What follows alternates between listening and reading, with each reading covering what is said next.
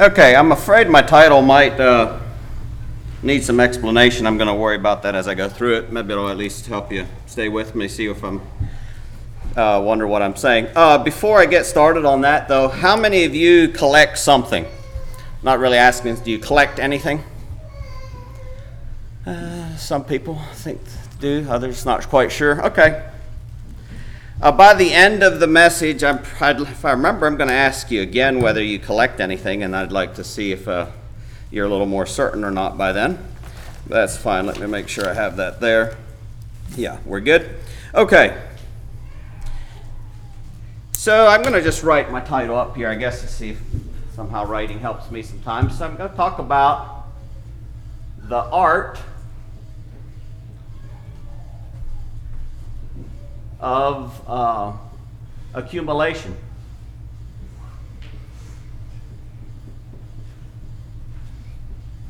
Uh, I think you probably get most of the words in that title. Uh, well, you may not get is why they're stuck together that way. So I'm going to let you think about that for a bit.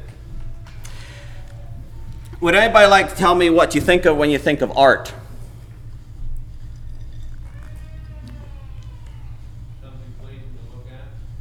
Okay, something you like to look at. So you're thinking of a painting or something like that in that case. Okay, any more? Something valuable? Something valuable? Display of skill. A display of skill. Thank you. Anybody else?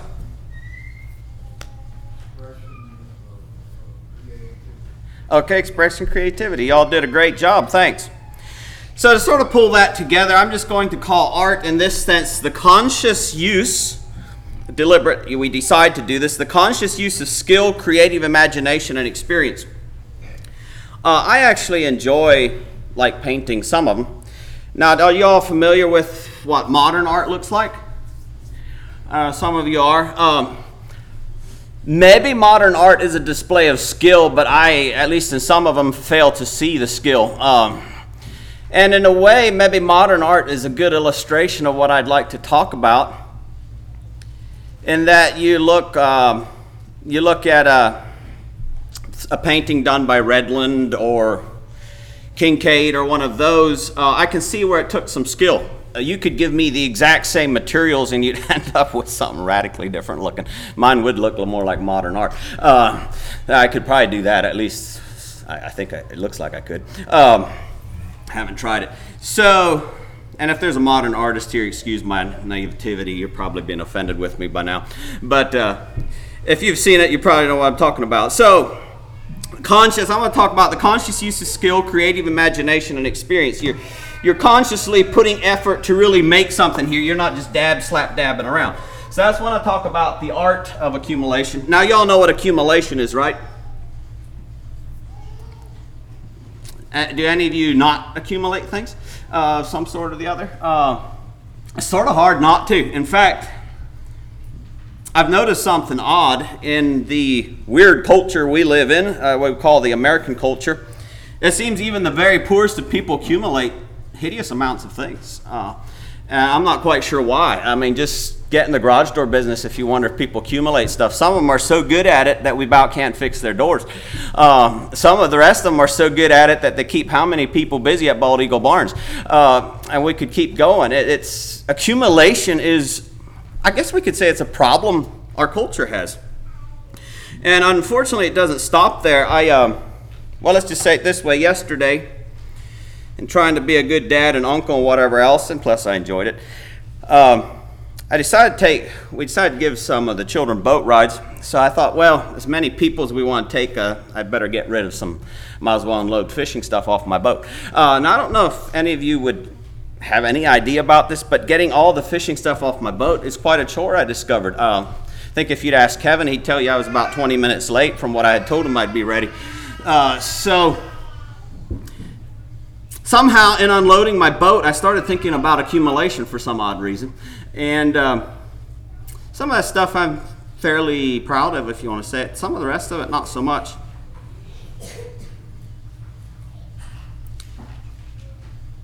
You know, I thought of, in thinking about accumulation and what the problem I had yesterday, I'm guessing there's some people here that I could give you $500 drop you off at Bass Pro for the day, and you'd come out with $500 in a wasted day. Is that right? Uh, there's probably some of the rest of us that would come out with a little different result, perhaps. Um, I once knew a man that loved to go to auctions. And some of you here may remember at least parts of this. I was sort of reminded we were looking at an old, at probably the oldest gun I have. It's an old, sort of dilapidated, ugly 22 that I actually got out of this, this story. Um, he loved to go to auctions, and the way I actually became acquainted with his hobby, I guess, was someone else had bought his place. He was probably, I was going to say he's in his 70s back when this happened, when he sold his place. And uh, he had a nice farm, a couple hundred acres. Um, but the house and the barns, as I recall, I should have asked someone. I'm thinking he had at least six six sheds, shops, barns, whatever around, uh, gathered around the house. But from the house porch to the furthest back in the barn, these things were just filled up with stuff. He loved to go to auctions, and I'm pretty sure he never paid more than $5 for anything at an auction. I'm not sure on that, but it probably wasn't much more.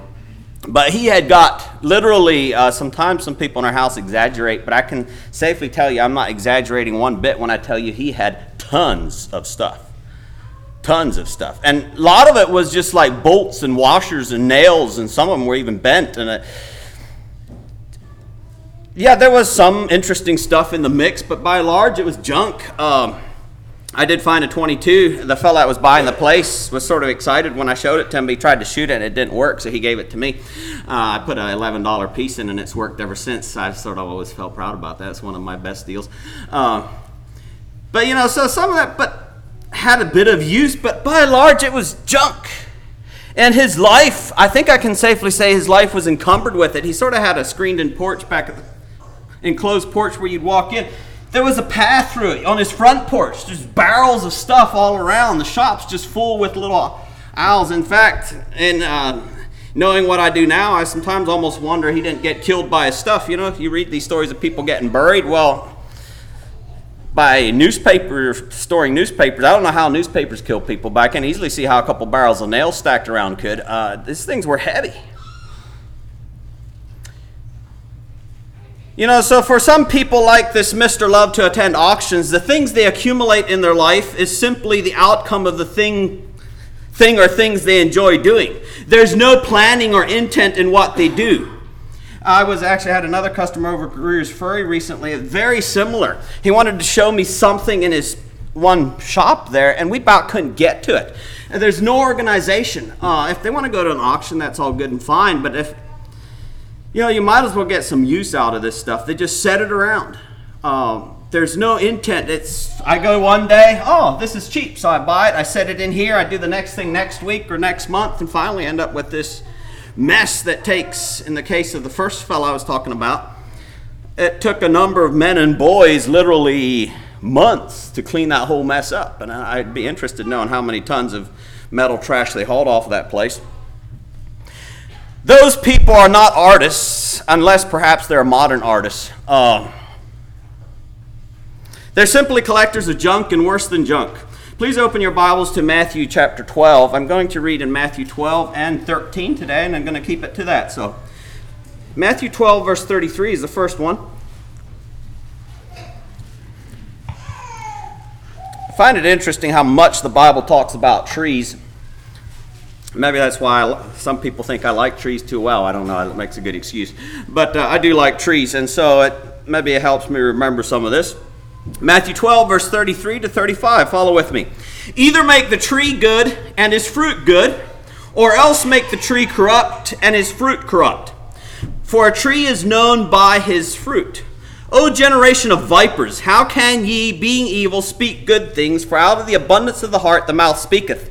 A good man out of the good treasure of his heart bringeth forth good things. An evil man out of the evil treasure of his heart bringeth forth evil things. You know, you don't have to be real brilliant to say what kind of tree it is when you see the fruit, do you? If you walk through a, just the woods around here, there's some people like uh, Laban does pretty good. I think George could do well. They can tell you, oh, that's a this tree, that kind of tree, based on the bark and whatever. Uh, some of us can do some. There's some others that can't do any. But you put acorns on a tree, most of us would say an oak, right? You see Osage oranges on a tree, you would say that's an Osage orange. Uh, and we could keep going. If there's fruit on it, it's pretty easy. It's when there's no fruit that we sort of get, well, what is this? You know, it's the same way with people, isn't it? Whether I sit in a Mennonite church Sunday morning or whether I'm out fishing on the lake, maybe you call that fruit on Sunday morning. We could do a lot of the same of the things throughout the rest of the week. And I would like to suggest even we can even sit in church Sunday morning with a wrong heart, can't we? And that fruit may not be so evident. Maybe there's subtle indications of what I really am based on the bark and the leaves, but maybe the just the average person won't really know what I am. So I'd like to ask a question there on verse 35. How can we have a good heart with good treasure? He says, A good man out of the good treasure of his heart bringeth forth good things. I would say there's very few people, if you'd stop and ask them, Would you like to have a good heart? They would say, No. You know, even the people that might admit they have a bad heart don't really care for it. They may not be willing to put the effort into changing it. So, uh, how can I have a good heart? Or let's suppose I fall into the category of having an evil heart. How do I go about going from an evil heart to a good heart so that I can bring out forth these good things? I'd like for you to note the verses I read first. Verse 33 Either make the tree good and his fruit good, or else make the tree corrupt and his fruit corrupt, for a tree is known by his fruit. Yes, we need to come to God, absolutely. We need to confess our sins. We need to acknowledge our failures. We need to ask God for His help to change, but we don't dare stop that, with that. We can't just mystically do these things and expect something to happen without effort on our part. Notice how he says, this is Christ speaking, either make the tree good or his fruit good. If you want a good heart, friends, you're going to have to put some effort into that good. It's not something that's going to happen. And while all those things of confession and repentance are necessary, I think sometimes in our churches we end up with people that somehow think if they confess, if they repent properly, somehow that takes the battle out of the Christian life. False. It puts the battle into the Christian life, if you will. There's nothing harder, and you've heard me say this before, but there's nothing harder than being a Christian, a real Christian. Living out the Christian life in day to day is the hardest thing you can choose to do. And yet, with that, I would tell you it's also the best.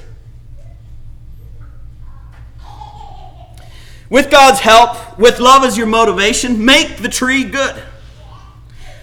I feel, how shall I say this? I wonder sometimes if we haven't almost lost our way as conservative Anabaptist people in that I think far too often in our teaching, in our expectations, we train and sort of expect people not to do things without replacing them with good things to do.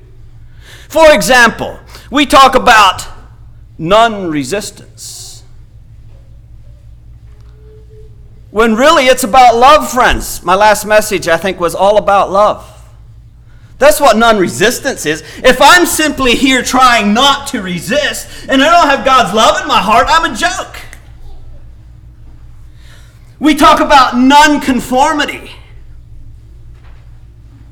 Well, again, I can put clothes on that set me apart, but unless my heart is different from the world around me, I'm a joke. It's about being, not about not being. And as I told you, I think it was a couple years ago, and one of, and my, that was maybe my personal testimony. I spent years of my life trying not to do some things, and you want to guess how successful I was in it?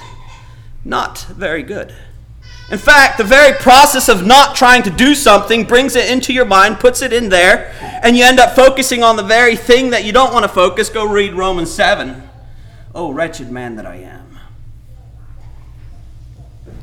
Okay, switching this a little bit. I have an uncle who's a John Deere tractor enthusiast. He's getting pretty old, but definitely was.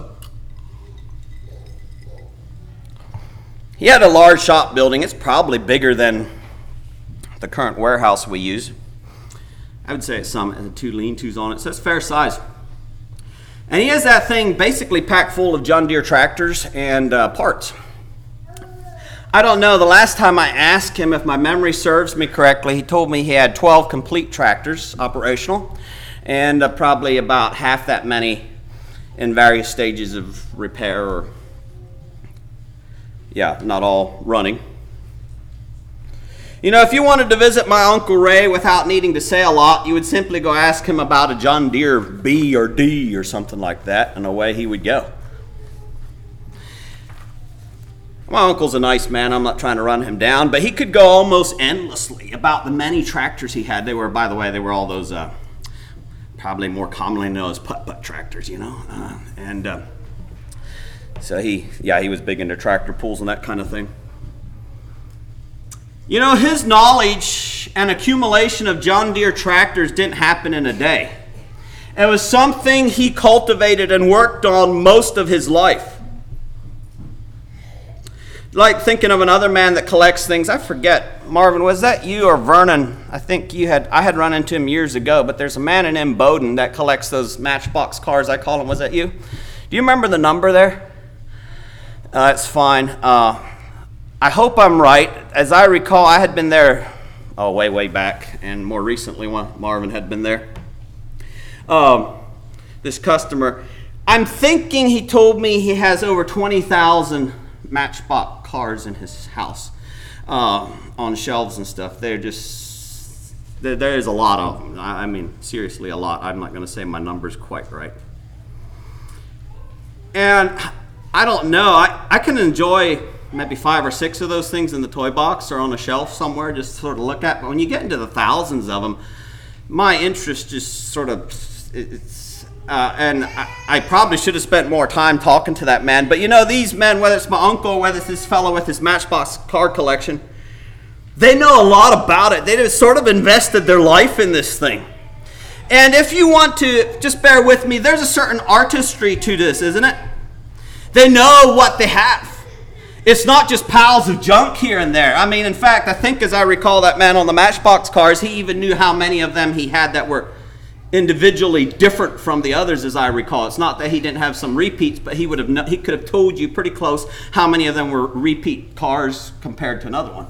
And so they have an intimate knowledge of what they do and they organize these things. They set them up. My uncle, he painted these things and jazzed them up and took them to the parade. And, you know, he made this it was really something he invested in. It was his life. Uh, back to my uncle, he knew the history and the specifications on each model. I mean, he could tell you exactly when that thing came out of the plant in 1940, whatever, uh, how much horsepower it had and how it ran and what, yeah. In thinking about these men and their collections, you know, it started small with an interest. For my uncle, an interest in John Deere tractors. For the other man, an interest with Matchbox cars. And it progressed to ownership of one, then two, and then three. In the tractors of 12 to 18, in the cars to, let's say, 22,000.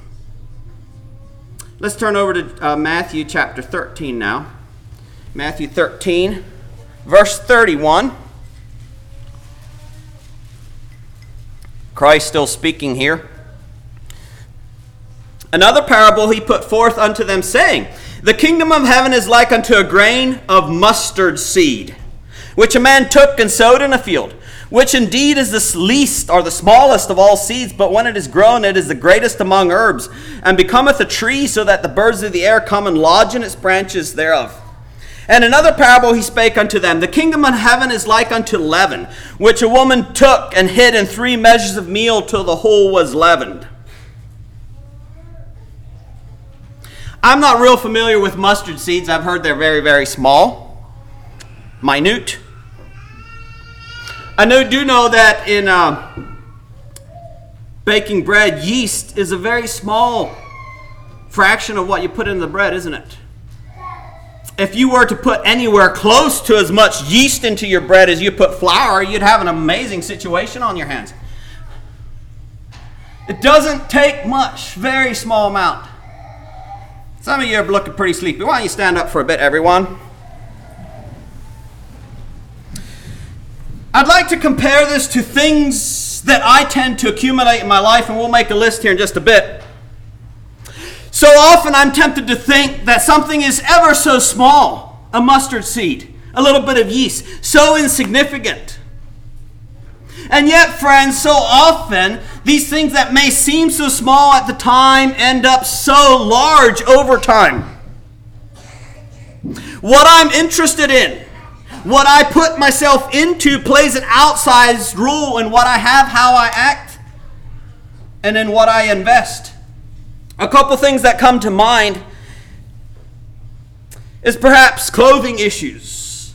Or maybe for some of us guys, it's what we put into a vehicle. Maybe it's an interest in sports. You know, we could say those things are all small, and to some degree, that's true.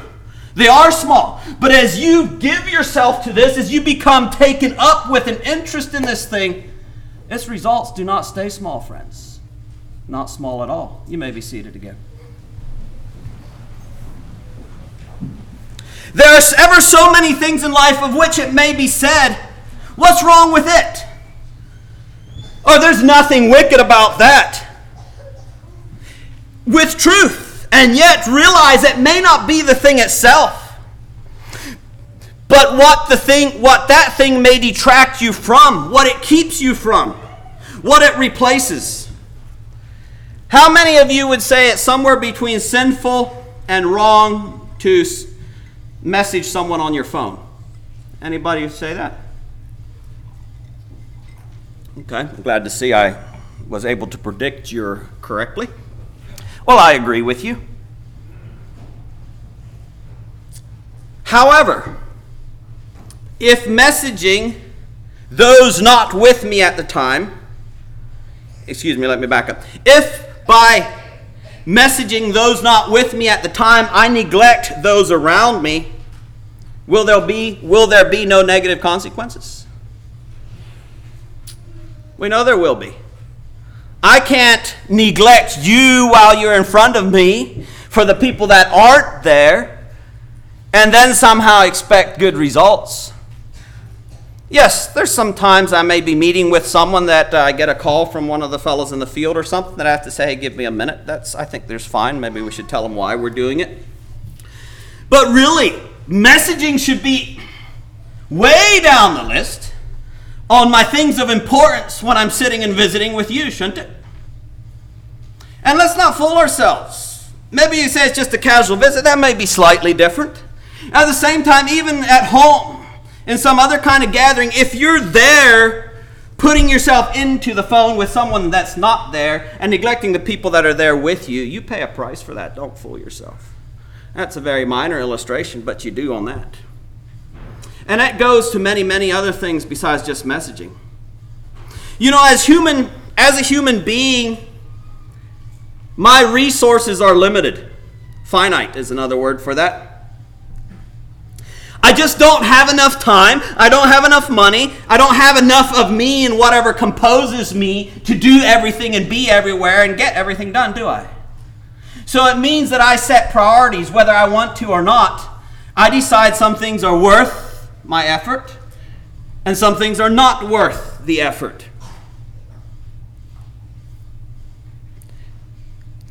Friends, in choosing one thing and in either disregarding or neglecting something else, we are daily making minute choices that leaven us. Right? We're having, we're daily tweaking a little bit who we are and what we think we're here for. Another example of this would be one of Conan Doyle's characters. Sherlock Holmes said this. Uh, his friend Dr. Watson had just told him that the world was, I think that the world was round or that the earth orbits the sun, one or the other. I don't exactly remember which. And he made the comment, well, and, and Watson was just having a fit that Sherlock Holmes didn't know this. And uh, Sherlock Holmes made the comment, he says, Well, now that I know it, I'm going to try to forget it. And Watson thought he was crazy. And he says, Well, Sherlock said this way He said, For what I do, for what I have given my life to, this is my own paraphrasing. He says it makes absolutely no difference whether the, the earth goes around the sun or the sun around the earth, so I shall seek to forget everything that doesn't apply to what I'm interested in. I'm going to tread a bit careful here. I think I have enough of this tendency that if you feel hurt by what I say next, maybe you can just say Joe was stumping on his own toes. But don't be an expert in everything. You don't have the time, the mental capability. Decide that some things are worth it and some things aren't. You know, some of you may relax and find your rejuvenation by planting flowers, and God bless you. Uh, that's great, but don't expect me to do it. I'm going to go fishing. Uh, some of the rest of you may be like tweaking with electric or putting solar panels on your house. I mean, that's great. God bless you. But don't try to be everything everywhere all the time. It's not worth it. You won't do a good job at anything. Focus on a few things and do them well. Well, that was off the side, but. Our resources are limited. Each day, each moment, we're making choices as to what we keep and what we discard. I'd like to think now about some things. I'm going to talk in fairly general, but what are some things we accumulate? Uh, I'm going to make a list of, uh, let's call this of space and time. What are some things that we tend to accumulate here and now, just as human beings? What's some things that you or your friends or your family have a lot end up with. Oh, by the way, I didn't ever give you the complete definition on accumulation. It means to gather in a pile, especially little by little, is what the uh, Merriam said. So I sort of like that. To accumulate in a pile, especially little by little. So, what do you get little by little that you have a pile of, or someone does? Anything? What? Oh, go ahead. Sorry. Shoes. Shoes? Okay. I didn't even have that one on my list. That's odd even though my teenage daughter declares her dad has as many as she does, so I guess she probably knows. Excuse me. Uh, well, let's keep. I would like for you to fire some more at me. How about money? At least some people accumulate money. You may not feel like you have a pal, and I usually don't, but there's somebody somewhere does. Uh, okay, what else? Books. Books. Any more that you want to give me? Coffee cups. Tools. Cups. Tools.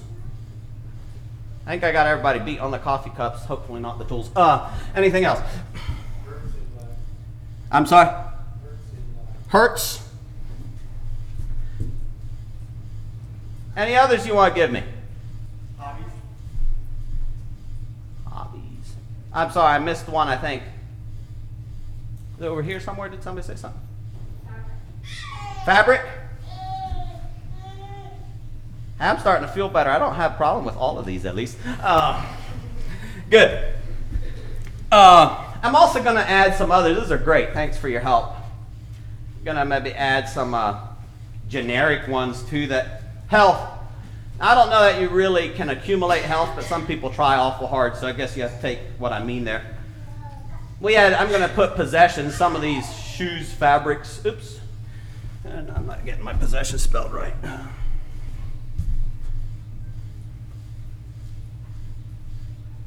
Guess I'm doing this right, yeah.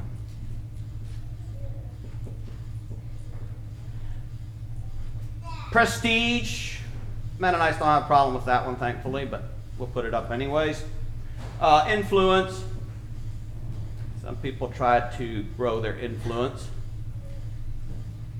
Memories, just a couple I had, and you'll see why later, maybe. I'm going to put another one down here, friends. I think everybody accumulates some friends, hopefully, right? I'm not really going to say this in a positive or negative light, but there should be some of them. Okay. I might run out of board space, so we have of space and time. So now I'm going to put one, uh, I wasn't quite sure how to call this one, but of negative things. Of negatives, I guess we'll just keep it simple.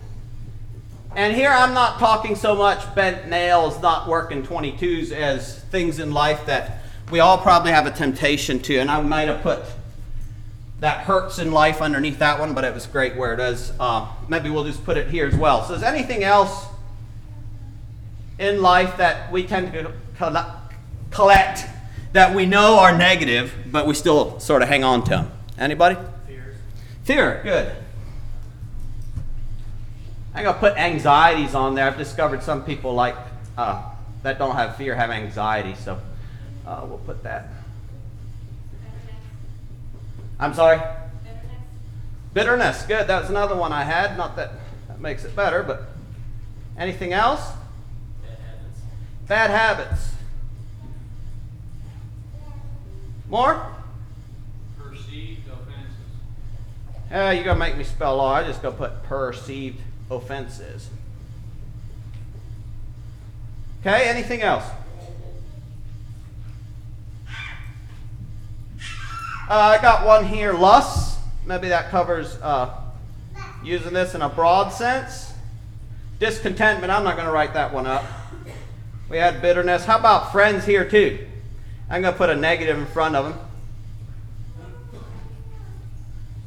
And the reason I'm doing the friends is I want to bring something out on that in a bit here. So these are either or. Um, now, of things that we can maybe accumulate, and that's not really the right word, I get it, it's not theologically correct, but that have eternal value. What are some things we can, not necessarily you put them on a shelf and collect them. Ah, here I go again. Talking and writing don't go good. And I'm sorry I'm running behind the tree for some of you. So, what are some things that like I said, I know we don't necessarily make a pile of them, but we do work on them. And the, that would have eternal effect on us. Anyone? Okay, obedience. What was the other one? Treasures in heaven.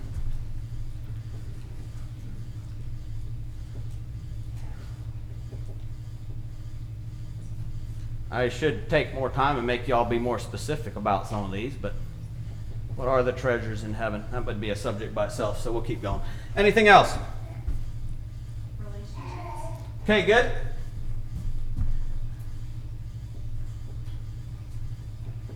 Anything else you want to put on here? Things that have of eternal. Yeah, that.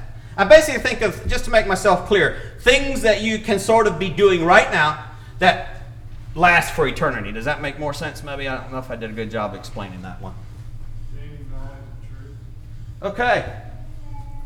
Knowledge of truth. Joy of heart, Joy of heart, is that right?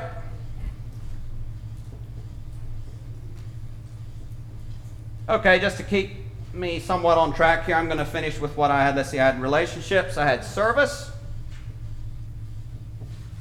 Not, and thanks again for your help. I had sharing. And trust. Well,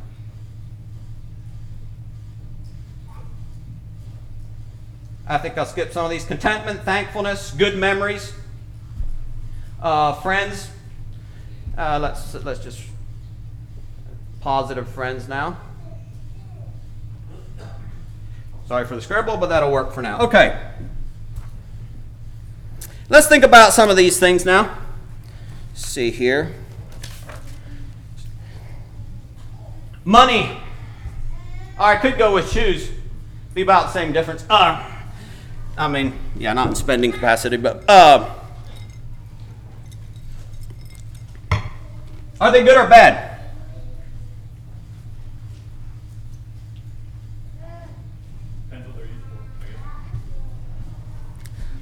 Why did you just tack the claws on the end? you guess? Uh, absolutely depends on what they're used for. Um, you know, money, it's not what you have or don't have, it's, but it's how, what, how you use what you have or how you feel about what you don't have. And I think that goes true for any physical thing, doesn't it? Whether shoes, money, books, coffee cups, tools. I'm not sure, hurts I might let for later. Hobbies, fabric, even to a degree, our health or possessions, prestige, uh, all those kinds of things. It's not really if we really get true on it, it's not what you have or don't have, but it's how you use what you have or how you feel about what you don't have. Um, in thinking about some of these, I guess health was one I was going to bring out. You know, I think it's great to be a steward, but I think sometimes in our churches, maybe we overdo health. If we really believe that God has numbered our days and given us what we need, are we sometimes a little be a good steward of your health, absolutely. But when I get I guess health obsessions make me just a bit queasy. Why is it sometimes that those that have the most to look forward to in eternity are the ones most pursuing things to stay on the earth? It's a little odd if you ask me, but you think about that. Uh, going down over some of my list, I haven't had time to process all these that you gave. I think some of it would hold true for multiple. You know, prestige. Uh, I sort of sarcastically said we don't have a problem with that in our churches uh, or in our culture. I think we do. We may be try to be pretty subtle about it, but we all want to be well thought of, right? Um, you know, one thing I'm discovering, I don't really expect a teenager to know this or even believe me at the moment, but one thing I think God's been teaching me is in this thing of prestige, outside of the people that I work and live with closely, it doesn't really matter what the rest of the world thinks of me, does it? What difference does it make? I got a week of meetings coming up in uh, Red Bluff, California. You can pray for me. And you know, what those people think of me when I come home really matters not at all, does it? I mean, I shouldn't say that. I hope they can be blessed. I hope God can use me. At the end of the day, though, their opinion of me is nothing. Their opinion of God is all. And yet, if I have to come home and live and work with you all, it does matter some what people think, but not usually in the way we think. Influence. Another one that probably we all have, whether we like it or not. But how and to what effect do we use the influence we have? Memories. Now, that was an interesting one. I'd love to have more on that. But why do you have the memories you do? Why do you remember the activities you do and the ones, forget the ones you don't? Then, friends. I said, I hope everybody has some. But why do you have the friends you do? Why do you choose voluntarily to enjoy time with certain people? And other people, um, well, I don't know, how shall I say this? Um, not trying to talk critically, but as you observe people, sometimes they make an obvious effort not to be around some other people. So, what, what's, what's driving that? Okay, now in the negatives list here of negatives, at least we would view hurts as negative. They actually don't have to be, so maybe I messed up on putting that one there. I should probably put it in both lists.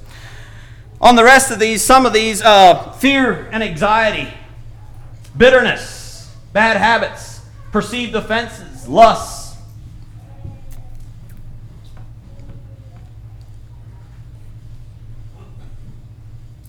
I just tell, tell you this on the fear and anxiety. I don't know of any positive way to be anxious. Because guess what? Every time I have tried it, and I speak from my own experience here, Every time I have left fear or anxiety take over, I have found that it took me away from something positive. Could you agree with that? I don't think you can let that rule you and still maintain a positive outlook. Uh, tr- don't try it really, but uh, I guess if you find yourself there, check on it. How's that work? Because uh, I don't want you to go running a guinea pig test on yourself just to do you get yourself in trouble. But I, I think it, there's a problem there. Lust. Like I said, in a broad sense, what does this do to you? Whatever, regardless of that is, we all have some. What does it take from those who accumulate it? An awful lot. Discontentment. I don't know about you, but some days I just feel like being discontent. Uh, I can sort of fuss with my lot in life, and it just feels good to grumble, uh, make a fuss. And I'm going to let me a little little leeway there. That maybe it's okay too. Uh, share your heart with someone and just say how you feel. I'm not trying to just steamroll all that. At the end of the day, though, if I have a real problem with discontentment, does it gain me anything? Actually, it probably loses me a lot. Bitterness. Who do you damage most when you harbor bitterness? And now we have friends down there, and thinking of negative friends, you know, many, many is the person who convinced themselves that friends that were being a negative influence on them really loved them, only to discover, maybe even years later, that it was all about the other person. Remember, if you got friends that are being negative and being a negative influence on your life, it is not about you, period. It's about them and what they can get out of you or from you. Has always been and will always be.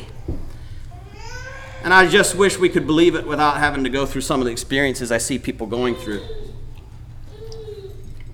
Okay, shifting over to the things that of eternity. And I know we don't really accumulate, like I said, we don't build a pile of treasures in heaven, maybe, or a pile of obedience. It's not that we can store it up. At the same time, we can put our focus on it. We can gain ground in these areas. Um, take relationships, for instance. Can you all tell me what is the one thing you relate to today that is eternal? Anyone? Other than yourself.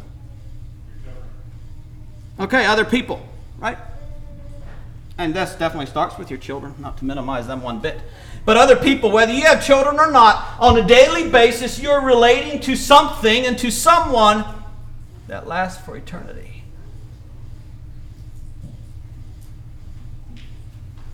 Service. Another one I had, like I said, I'm going to use my list not because it's better, but because I had some thoughts on it. Of what you have going this week, what has eternal potential? I already told you relating to the people. And how do you affect those people most? By being a servant, right?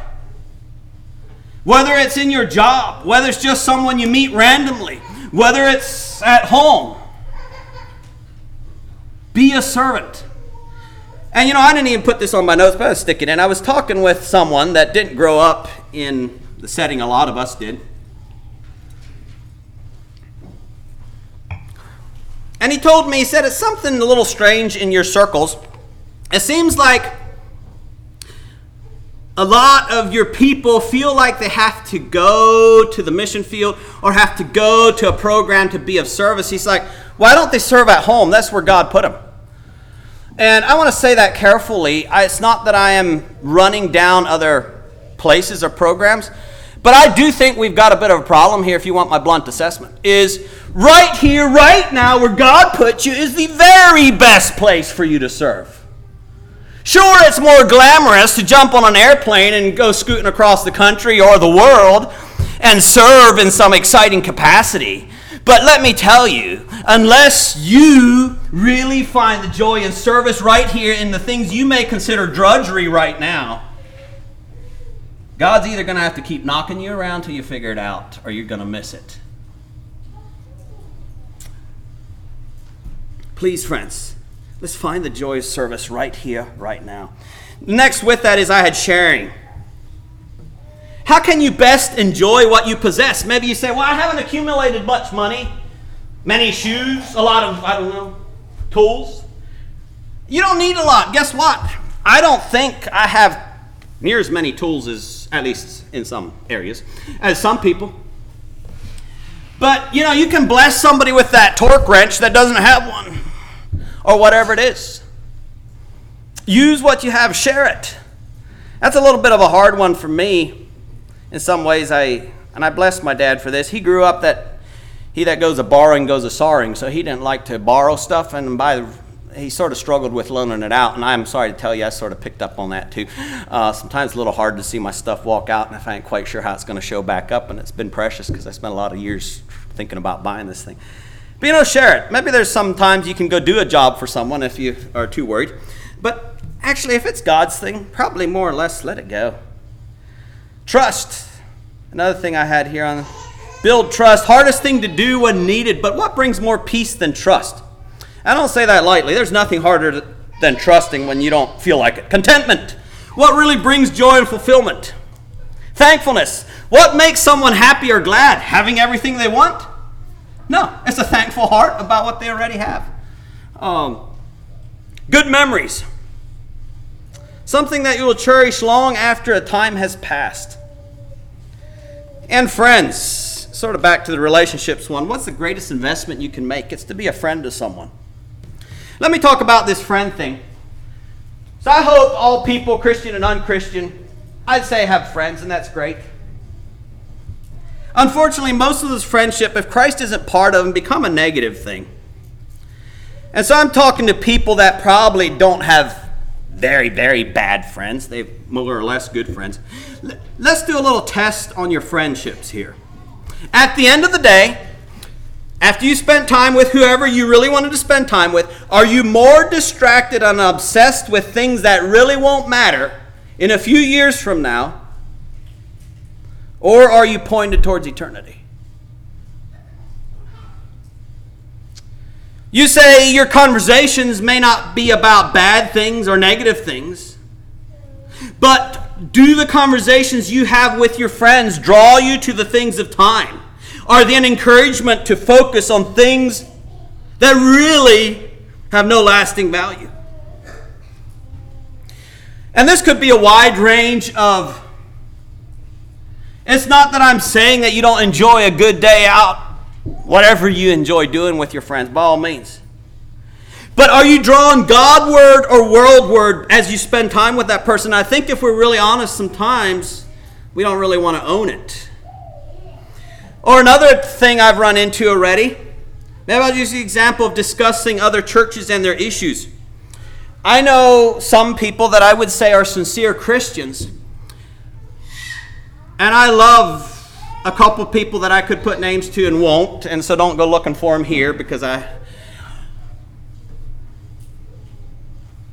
Where I think they're sincere about serving God, but for whatever reason, they have accumulated a vast store of knowledge about other people, their problems, and their church issues. And when those people get together with someone like them, guess what they do? They talk about those things. And it's not a positive thing for them. Just stop it. It absolutely makes no difference. If you really need to talk about it, go talk about it to God. For me to talk to you about some church issue down the road in an hour or two, what's it gain? What's it do? To make us both blue? To get our focus off God? Just skip it. Back to this thing on friends. I'm not suggesting that we avoid or cut off less than exceptional people, but we had better guard how they affect us. And I want to tell you how to guard yourself in friendships. Is the very best protection from a negative influence is a passion for the truth and the right. Right? You know, I, I, I don't know. I shouldn't pick on the girls, but I do feel like it. That shoes one took me off guard. I'm still thinking about shoes and fabric here. Um, So bear with me and my foolishness just a minute. It's great if you have more than plenty of shoes to wear and more than plenty of fabric to sew.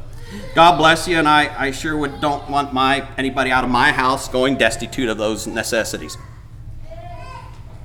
But if, on the other hand, you have the friends you do, and when you spend time with these friends, you come home and you need to add one or two more pairs of shoes or one or two more pieces of dress fabric to your accumulation because you were with them, and this is now the neat thing to have, and this is now the thing to go with. Guess what? Can you really say that that friend has been a positive effect on your life? And I don't have to center it there. What about us over here? I buy shoes because I need them. I don't know why I ended up with so many. Um, and they're not nothing that you would want to wear to town anyway, girls, so you can come help yourself. I've offered them to my daughter, she didn't care for uh, but maybe, maybe I do need to watch how many shoes I buy. But what about the things that interest me? I just told you I was cleaning off my boat. And while I think it's, I think fishing can be a fine thing to do to build relationships and all, it definitely can be an obsession, can it? Something you can devote too much time, too much resources into, and it takes you away from maybe things that are important. And I, I want to grow, and if you have help for me, come help me. Uh, maybe it's the money we spend on our, yeah, like I said, might be our hobbies for us hunting, fishing, or maybe it's our work. Um, some of you fellows, Go ahead, preen yourselves. You can tell me you don't have hobby, you don't waste money like some of us do. But I want to tell you, I don't think a work obsession is much better. It's great to do a good job at your job. By all means, do it. But at the end of the day, know how to quit your job and do something else. It don't have to be what I do. But you do have some things. Don't don't overemphasize just work, because we can become a workaholic. Or maybe it's the vehicle we drive and the pride we take. And I was, or maybe it's even our stash of money. Yeah, I was thinking a little bit about money this week. I don't think there's anything that, for us as fellows, maybe, this might sound weird to the ladies, but I don't know if there's anything that we tie into who we are quite as strong as money, maybe, for some of us. That when we do good financially, it's almost hard for us to f- believe that God isn't blessing us. I mean, I'm is sort of being brutal here. Uh, and so we sort of, yeah, and I mean, we do it in our private closet or somewhere, but we sort of preen them tail feathers and think that, well, you know, we done pretty good, and God's been looking, yeah, must be doing something right. God's with me here. Hmm. And when it's not so good, then we just feel devastated and like, well, everybody else looks at us as worthless. Friends, if somebody looks at somebody that doesn't do as well financially as them, they've got the problem, not you. I'm not saying we all might have areas we need to work on, but finances does not determine God's measure of love for you one bit. And let's quit fooling ourselves and let's quit acting like it does. You know, if I'm around friends, if I'm around people that make me feel like I'm somebody because I did well financially, I got the wrong kind of friends just as much as the girl that needs another pair of shoes because she was with her friends. Okay, going on. At the end of the day, as you spend time with your friends, are you a better person for being with these people? Not saying that most of your conversations are of deep spiritual nature, but are you drawn, inspired, and encouraged for the eternal? What is it that you have in your life? A random collection of mostly unusable things? Or is it a collection of intent and purpose? Uh, if you still have your Bibles open, the last verses I want to read in Matthew chapter 12, verse 43 to 45 now. Keeping this simple, Matthew chapter 12, verse 43. These verses have intrigued me for years, and I'm not saying I understand them correctly, but this is the best I've come up with in all my thinking about them. So let's read the verses before I tell you what I think. Matthew chapter 12, verse 43. When the unclean spirit is gone out of a man, the bad part of him, or yeah, that whatever was controlling him, he walketh through dry places seeking rest and findeth none. Then he saith, I will return into my house from whence I came out. And when he is come, he findeth it empty, swept, and garnished. Then goeth he and taketh with himself seven other spirits more wicked than himself, and they enter in and dwell there. And the last state of that man is worse than the first. Even so shall it be unto this wicked generation. I don't know how you explain those verses, and maybe one of you all wants to come. I love to hear your thoughts. But here's what I came up with is far too often we're trying to sweep and garnish our house, basically empty of it, empty it of what we perceive as negative things, failing to realize that it's not a thing of being empty of these things, but a thing of being full of God. Far too often we try to get rid of things without replacing them with something else, something better. And I will tell you, I don't think this works. Too often we're trying not to have, or not to be, or not to do something with the effect that we become or do the very thing we tried not to do. And I wish so much in our broad, what we refer to as sister churches and so on, that we would quit to some degree. I, quit talking about non resistance and talk about the love of God, how we just turn the other cheek because of God's love. We would quit focusing so much on nonconformity because, after all, it is being what God wants to be. And I, I, can pound away on you all day long about nonconformity, but unless you are really conformed to Christ in your heart, we're going nowhere. The problem with the focus on these things is that the focus is still on, and we have to put it on something positive. You know, there's even something out there now called the doctrine of non accumulation.